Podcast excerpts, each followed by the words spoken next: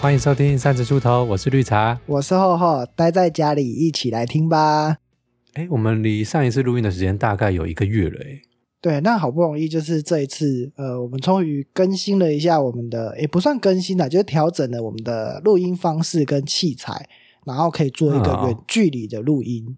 原本还想说完了怎么办，我们就没办法，完全没办法录音。但发现其实蛮多创作者，就是 podcast，他们都有在做远距离录音的。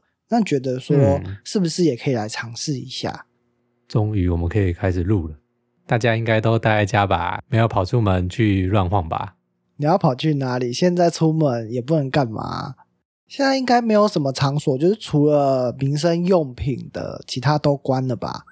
你也不能出去逛百货、逛街，或者是去一些店里面都不行啊。大部分的店家都关门了，然后剩下就只有一些像是餐馆或者是一些小摊贩有开。我前几天去街上的时候，发现很多理发店也都关了。啊，讲到这个，就是我也有去剪头发。你知道，从五月然后三级一直到现在，头发不剪不行啊，长的跟什么一样。我也有偷偷去家里附近的百元理发去剪一下。对，然后我发现那些理发师就是其实也很害怕，因为我那一天去百元理发的时候，嗯不是都要拿一百块，然后把它塞到那个机器里面，就会给你一张卡片对啊嘛。对对对，对，那当天我刚好没有一百块，我就说不好意思，请问我可以换百钞吗？那个店长很不甘愿的换给我，因为他其实也不想要接触到就是太多大家摸过的东西。哦，对啊，你干嘛这样子增加人家工作量啊？我就真的忘记了，我打开钱包发现，哎，五百块，就好不容易 坐下来要剪的时候，他就说，请我把口罩戴在耳朵的那个用个弹性的线有没有嗯转一圈再挂到耳朵上面去？因为他要增加那个口罩的密合度嘛。不是，啊，不然嘞？你如果没有转一圈的话，它不好剪你的鬓角跟耳朵那边啊。你转一圈之后，那个线不是就会交叉吗？那个空间就会跑出来。有吗？他还是在鬓角上面啊。但是它就是比较不用散那么多啊。我那时候坐上位置，很习惯的把口罩拿下来的时候，那个员工就很紧张跟我说：“口罩不要脱。你怎么会脱？我我想说，反正就是带着剪啊。”没有，我就想说，呃，剪头发我不知道把口罩拿下来吗？啊，你不脱怎么剪？他说还是得想办法剪啦，但是不要脱口罩。对你刚刚说那个把绳子转一圈，做一个交叉再打结，就是挂回对耳朵上。我发现蛮多人会这样子戴口罩的，诶。哦，我是说比较紧啊、嗯，我是不知道啦，但是这样做真的有比较好吗？其实你知道，口罩有一种东西叫做减压带，就是它哦会绕过你的耳朵，然后挂在你的那个后脑勺后面，有没有？它把支撑的那个压力放到那个挂的那个减压带上面，而不是耳朵上。嗯，讲到就是辅助口罩的东西，放在嘴巴上的那个支撑物吗？对，因为最近好多这种东西的广告，呃，网络上叫什么口罩神器之类的，他们都不喜欢什么主打说什么你这样就不会因为戴口罩，然后你的妆都粘在那个口罩上面。但重点是你那一圈贴在脸上，那一圈应该也是会把你的妆给吃掉的啊。那你到时候拿下来，不就是有一圈白白的，全部都没有妆吗？很像那个什么迷唇姐还是什么一样。最近口罩商机也是蛮多，就是有各种图案的口罩。因为我那一天去 Seven 的时候，就发现 Seven 的柜台有两个人在吵架，他们应该是在抢那个 Seven 的限量口罩，就是你要先去登记。我知道牛仔的口罩抢很凶，好看吗？好难想象哦，有蛮多人家戴耶，人戴的、啊。我公司就是每个人都有自己的风格，各种颜色。就是戴起来比较帅就对了。就是你除了防疫之外，要展现自己的独特性啊。有，是啊，或者是你要搭配自己的衣服，哦因为像我公司有一个人号称就是很爱紫色，全身上下都紫色，所以他理所当然口罩也要是紫色的。对，然后不是普通的那种紫哦，一定要阿姨紫，阿姨紫的狂热崇拜者。我发现就只有啊那个阿姨紫的特别抢眼，其他大家应该是没有什么在在意吧？嗯因为我上次有看到我主管戴黄色的，那我发现他会去搭配他的衣服，嗯，对，他可能有好几盒不同颜色的口罩，然后根据自己的衣服去做搭配。口罩已经成为一个时尚单品了。最近疫情啊，就是不管是家里或公司或学校，都已经采取了一些措施啊。因为我像我们知道，学校都已经停课了，对啊大家号称什么停课不停学，蛮多学生都用那个视讯的方式在上课。哦，线上教学嘛，对，然后我有认识一些我之前的老师，他们就分享说他们在就是视讯上课的时候到底都在做什么。对，他们一样要上课，一样要交作业，学生们都要在家里，然后看着电脑，然后老师开直播对他们讲课。交作业，他们要怎么交作业？把把课本寄给老师哦。没有啦，为什么要课本寄给老师？可能就是有一些线上线上的考卷啊之类的东西要做，或者是说像、哦呃，我知道是美术课之类的，他们就可以把作品做完，然后拍下来寄给老师。然后你就发现有一些直播的软体，它是可以开滤镜的，它就可以让你的头上多一个小耳朵啊，或者是你脸上的东西变成一个动物，变成一只狗、一只猫，然后你的老师就变得很可爱。他觉得说，哎，这样子特殊的一个教课方式，变得对学生比较有吸引力，他们的专注力嗯可以更加集中在就是这个画面上。因为尤其现在的小朋友，他们刚可能就是一出生就是接触我们所谓的三 C 用品文化，比起课堂上直播的方式，好像对他更能够提提高他的兴趣。老师的回馈都是，他感觉这样上课，好像学生更听得进去了。我有听我同事说，他幼稚园的小朋友也在做线上教学的课程呢。幼稚园要教什么？对啊，幼稚园啊，不就在家玩一玩就好了吗？你还要他坐在电脑前面去去上课，是要上什么东西？讲故事吧？我已经忘记我幼稚园在学什么了、欸。哎，我也忘记了。我只记得我幼稚园就是要去学校吃点心，一定要吃到，不吃到我会哭的。还有睡午觉，还有还还有睡午觉，对，而且以前睡午觉就是老师都会看你说你趴着有没有睡着，然后睡着就会给你一个啊糖果，但其实我都没有睡，我都在等那个糖果。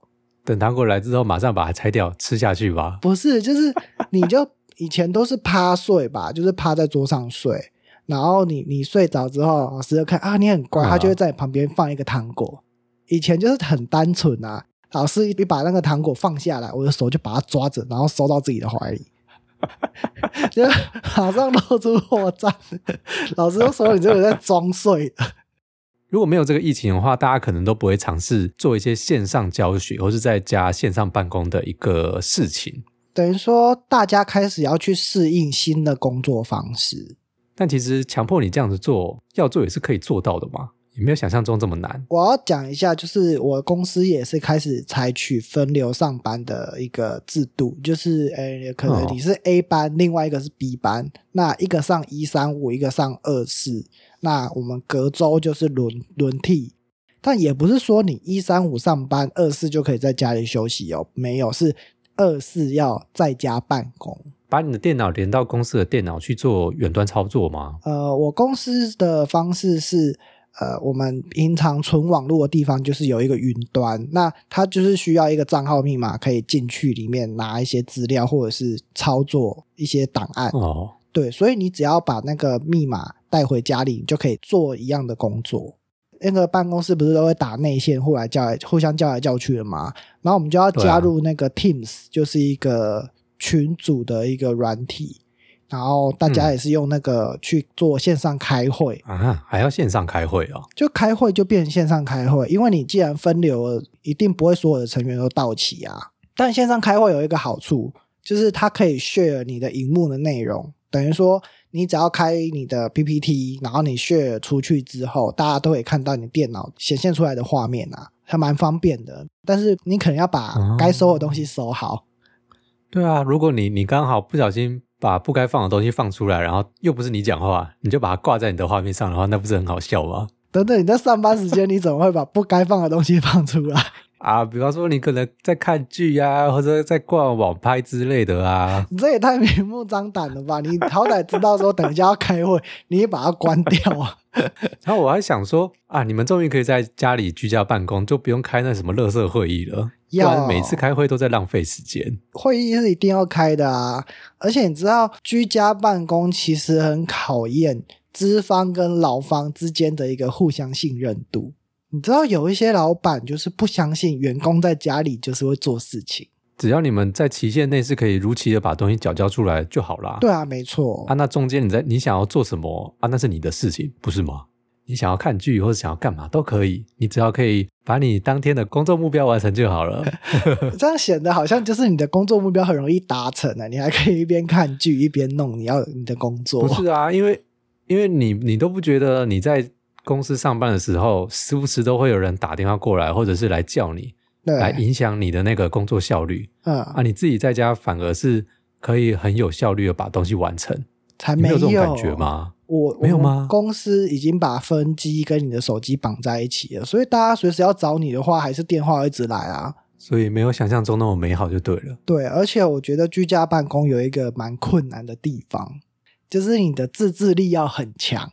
就像你刚刚讲的，你可能会不小心拿起手机来划一下，就忘记时间了。哦或者是你在家里面有没有午休的时候，那我去弄一下我的饭菜好了，因为你可能就是不会把自己的便当准备好，你可能就是呃，比如比如说我十二点半午休好了，那我可能十二点就跑去弄我的午餐，然后弄弄回来十二点半刚好吃饭。反正也没人知道你在干嘛。对之类的，然后然后你吃饭的时候，就会就会配一些剧啊什么的，然后你就看一看，不小心就看过头，因为也不会有闹钟叫，然后看过头了之后、嗯。啊，发现糟糕，上班时间了，这个时候才急急忙忙的把碗拿去洗，然后洗完回来的时候已经过一段时间了，哎呀，已经下午四点了，太多了，不会吧？没有那么夸张，你洗碗就洗到怼掉到水沟里吗？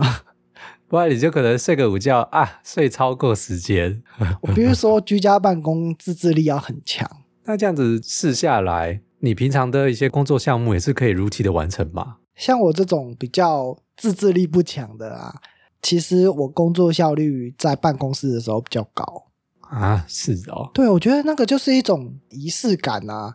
你今天在办公室的感觉跟你在家的感觉完全不一样。你看我在家里，我的电脑摆设左边是公仔，嗯然后右边是也是公仔，就是在这个充满公仔的环境里面，你就是做一做就会分心啊。对，然后我在办公室里面的话，我反而就是那个文件一直来，我就会觉得哦很讨厌，那个感觉一直被挤压挤压，我反而会比较有动力，想要赶快去把它做完。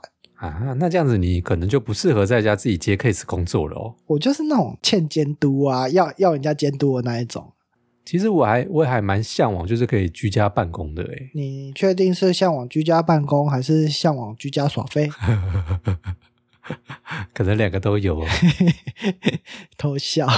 好，那除了讲到就是居家上班之外，因为现在大家其实都不太出门，或者是尽量减少出门，所以相对你放假的话，就是都待在家里。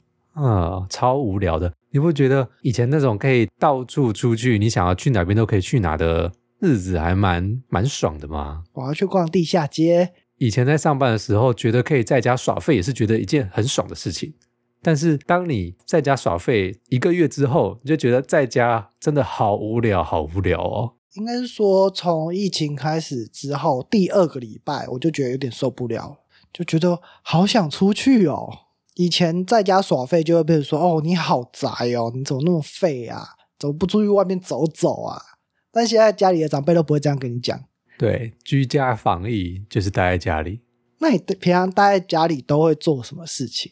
看看剧、打电动、玩手机，好像就这样子诶。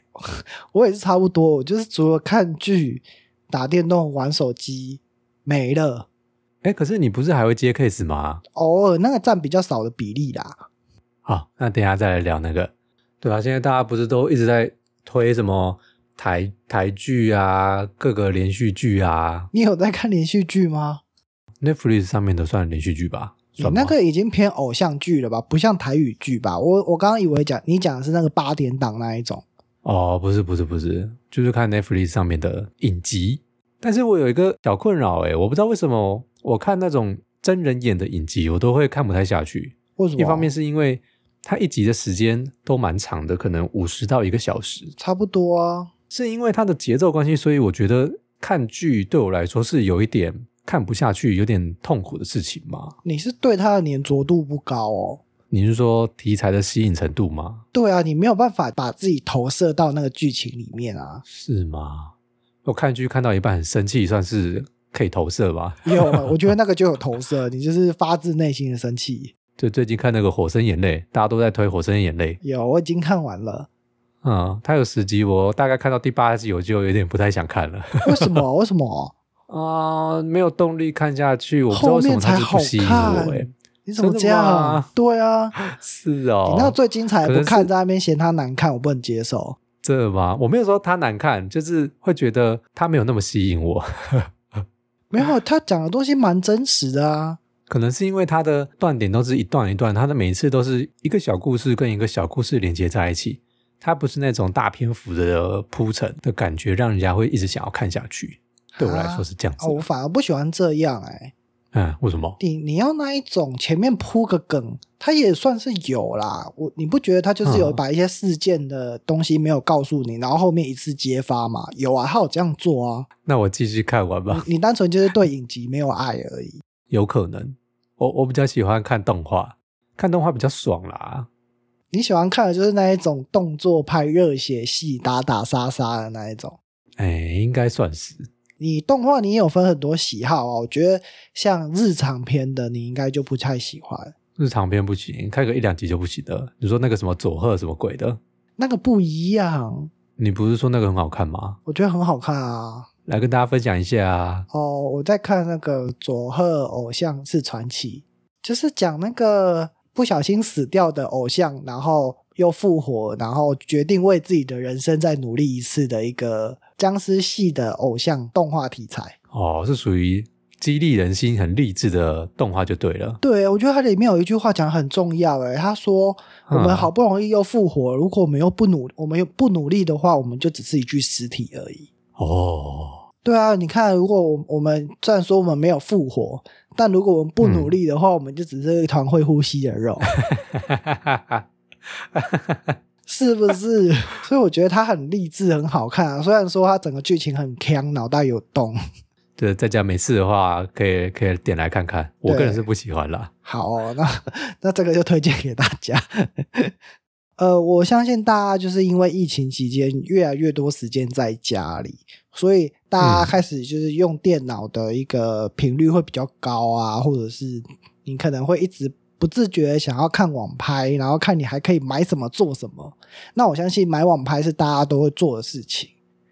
那、哎有哎、对，那呃，我最近呢，其实有一个困扰。什么困扰？呃，像我在看 YouTube 或者是买东西的时候，我会发现说，奇怪，为什么我只要搜寻了一个东西之后，那个电脑旁边的广告就会不停不停的给我看同样的东西？呃，我比如说我看了那个厨师机，那它旁边就会开始跳，哎、哪一排的厨师机有在特价，或者是他又推荐了什么新的厨师机，要我点广告进去看。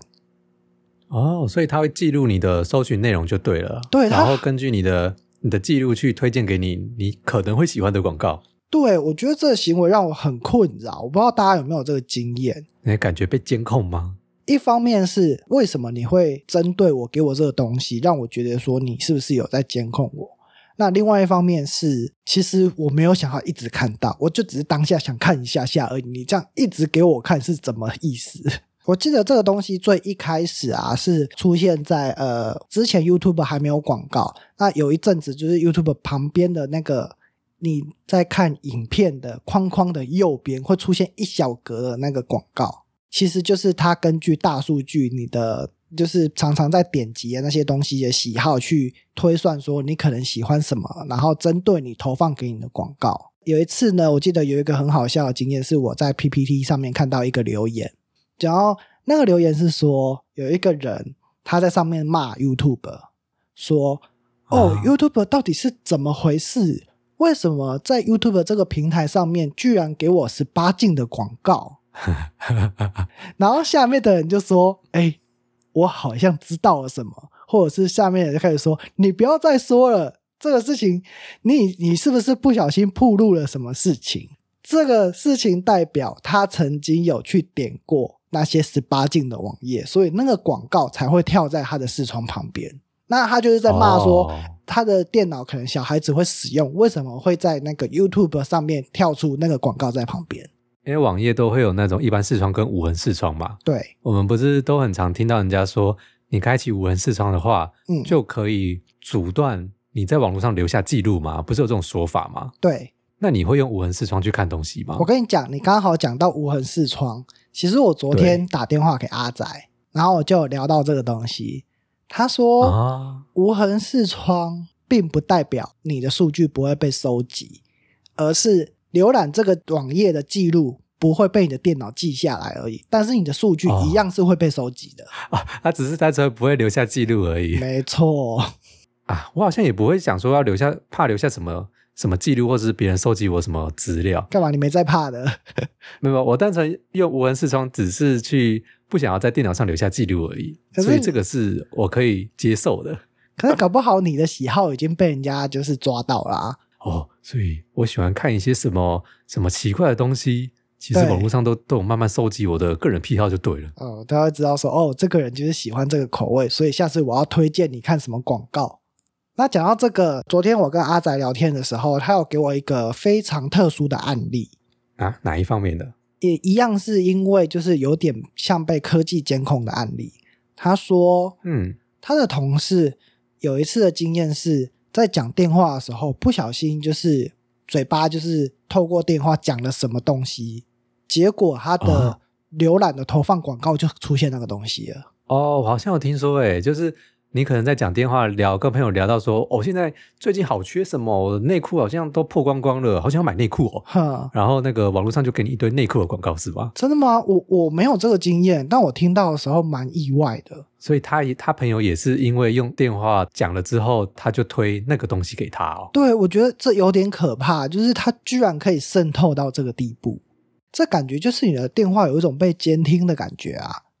我们刚刚讲的只是针对，就是你在买东西的时候，商品就是广告商投放给你的广告，它去引导你想你想要做的选择嘛。但这只是单纯对于你日常生活的影响。但如果你把这个东西换成像新闻好了，你今天看了这个新闻，那你知道每一台新闻台或者是每个不同的新闻记者的立场不同的话，他在报道事情的面向就会不一样。那如果说大数据它只推荐你看，比如说它只推荐你看中天好了，然后结果你再怎么嗯搜寻的新闻全部都跑中天了出来，那是不是你的想法就会被固定在那个中天新闻或者是叉叉新闻它所支持的这个方向？你反而看不到另外一边的声音，那你的一个判断力就会，你没有办法看到事情的全貌，你也没有办办法判断这件整件事件到底是哪边是对的，哪边是错的。有人想要刻意带风向的话，他就放一些呃实不实际我们不讲，但是他就会放他们想要带风向的内容给你看就对了。对，就是你的思想会变得更加的极端，你反而看不到其他的那个不同的意见。那更可怕的是，呃，这种投放广告，它不只会针对你的喜好，给你你想要的东西，它还会针对就是花钱的人花的钱多寡。比如说，今天我想要主打冰箱，所以那个冰箱的厂商就是付钱给这个大数据投放广告的人，说：“哎，我想要给大部分的人都第一眼先看到我的冰箱。啊、就算是烂东西，对你搜寻的话，那个冰箱也会第一个先跑出来。大家近期间都在家里的时间太长，所以其实每个人都疯狂地买网拍，然后网拍又根据大家推荐你的内容啊叫你买什么，然后你可能就会吸引你，或者是哪一家的那个购物平台又免运费了，然后你就会一直买。嗯再加上大家最近不能外出，所以其实造成了台湾最近的那个货运量整个爆炸。真的，哎，这个这个是以前都没有想象会发生的事情哎。对，你 想你你想看看，我这一支麦克风从台北寄嗯到桃园，我寄了几天？那时候说要工作天两天嘛，对不对？对对，好像隔了四天才来吧？对，那我想说，天哪，是不是寄丢了？然后我听你讲嗯才知道说，哦，原来最近台湾的所有货运量都在爆炸。你不是有一个货运的朋友？对啊，我有个学长，他是在做黑猫的。嗯，他说他们现在疫情的关系，自从疫情开始之后，他现在的工作量比他之前的工作量多了两到三倍耶。他说他都没有办法，就是好好吃饭，都要每天去送货，夸张、哦。然后真真的是超累，累到他累到他想说要不要换一个工作算了。他们这个工作除了在疫情期间工作量暴增之外，那他们会不会有嗯相对的那个工作风险？比如说，他们要常常碰一些别人的包裹啊，是不是也是很危险？这个我倒觉得还好诶，因为你嗯碰包裹是还好啦。但是如果说你真的都要赶送货的话，假设你每一天的工作量要达标，那那势必你就是上班时间一定要骑快车啊，或是可能有时候要闯红灯什么之类的。我反而觉得这个比较危险。这么夸张？对啊，那我在就是新闻上面也有看到，就是货运爆量的问题，因为这个广、嗯这个新闻是在南投，大家货运都塞住了嘛，所以南投有一家养鸡场，它的鸡蛋完全送不出来。你知道常温的鸡蛋是有保存期限的，它一定要在哦生出来多久，赶快送到市场上面，大家才可以买到新鲜的鸡蛋啊。这一家农场就是它的鸡蛋完全没有办法配送到这些货运，所以它就一直累积，一直累积，到最后它就用一颗一块钱的价钱，就是整个回馈乡里，让大家来拿。反正这些东西再送出去也不新鲜了，就让大家排队去买，然后就造成防疫破口，因为大家都在排队。没有啦，大家还是要戴口罩哦。之前疫情刚爆刚爆发的时候，大家不是都会很很直觉的说要去囤那个生活物资吗？哦，对啊，对啊，买泡面啊，买口罩啊，买酒精之类的。还有卫生纸。我是不懂为什么大家要一直买啦。对你跟我一样不懂，应该也是不会缺啊。你又不是 一天到晚落晒，是不是？那种东西，到处应该都还是买得到的啊。我觉得很奇怪，就是你要么就是先饿死，不然就先渴死啊！你会因为卫生纸没有就死掉吗？你为什么要去抢卫生纸？那我同事说，疫情期间反而花的钱比之前花的更凶。花在什么东西？在家没事做啊，就想要买一些东西呀、买吃的啊，买生鲜啊，哦，会买一些有的没有的哈啊哈，因为你就无聊，就想逛一些网拍。对。那逛了之后就买，买了一大堆。我上次就是听说啊，怎么忽然间要升三级，然后我也赶快去买了一些物资，就是一些饼干啊、泡面啊、其他的干粮类的东西。那导致我现在在家里没事的时候，我就开始把那些东西拿出来吃，它根本不是战配食粮嘛，它只是你的日常生活的点心。然后在囤积我的脂肪，以备不时之需。不是都说宁愿在家长肉，也不要出去成为防疫破口吗？哦，好啦，蛮有道理的啦。我觉得这个情操非常的伟大那讲讲你呀、哈。为什么明明就是待在家，以前也都是待在家，，对，也是没事做对，体重都没有上升，那为什么这一个月下来体重居然飙高？来啊，我没有飙高，好不好？我只多一公斤。没有飙高吗？就是已经突破上限啦，已经超越极限了，怎么可以讲飙高？你这样子很不尊重哦。超越极限。对啊，我这个不解必 啦！我刚刚其实有想到一个，啊，什么原因？我觉得应该是基础代谢率下降。哎，不是都在呼吸吗？谁平常没有在呼吸？你跟我讲，周末出去走动的时候，不是至少会散步啊，然后爬楼梯。你就算逛街，你也会走路啊。但是你现在就是完全关在家里，嗯你那个方圆根本就不会超过十公尺的在那边活动。即便吃一样的东西，做一样的事情，但是你少了出去走路的这段路程，或者甚至你骑车到哪里去的这个路程，让你的基础代谢率下降了，所以你会变胖。嗯，这就是我的解释。哦那这样怎么办？基础代谢率不好，可是我都没有啊。你说瘦子可能基础代谢率本来就比较高或，者是吸收不好啊。所以下降下降一点点也不会有什么差异就对了。嗯，对，觉得这样太瞎了，因为根本就是没做什么事情，在家也会变胖。你这是嘲笑我就对啊。对，那这样子是不是要该来点运动了？把你的基础代谢率把它平衡一下。嗯，可能就是要做一些在家里的运动吧。我最近有看到一个很红的哦软体，就是你的荧幕上面就是会出现数字，然后你的手就要去碰那些数字。跟着那些数字一直碰，在短时间内把它碰完，看谁的分数比较高。你是说用手指点啊？不是，它是你的，你可以可能是开你的那个手机的荧幕，然后对着你，就是嗯你人会在你的镜头里面，所以它会侦测你的动作，说你有没有去碰到这些东西。嗯，，对，然后你就可以在家里有一个简单的运动。我觉得那种东西那个也没有办法做长久的啦。那本来就做长久，就是一个好玩啊！你在家里愿意动就很难能可贵了，好不好？你干嘛这样子？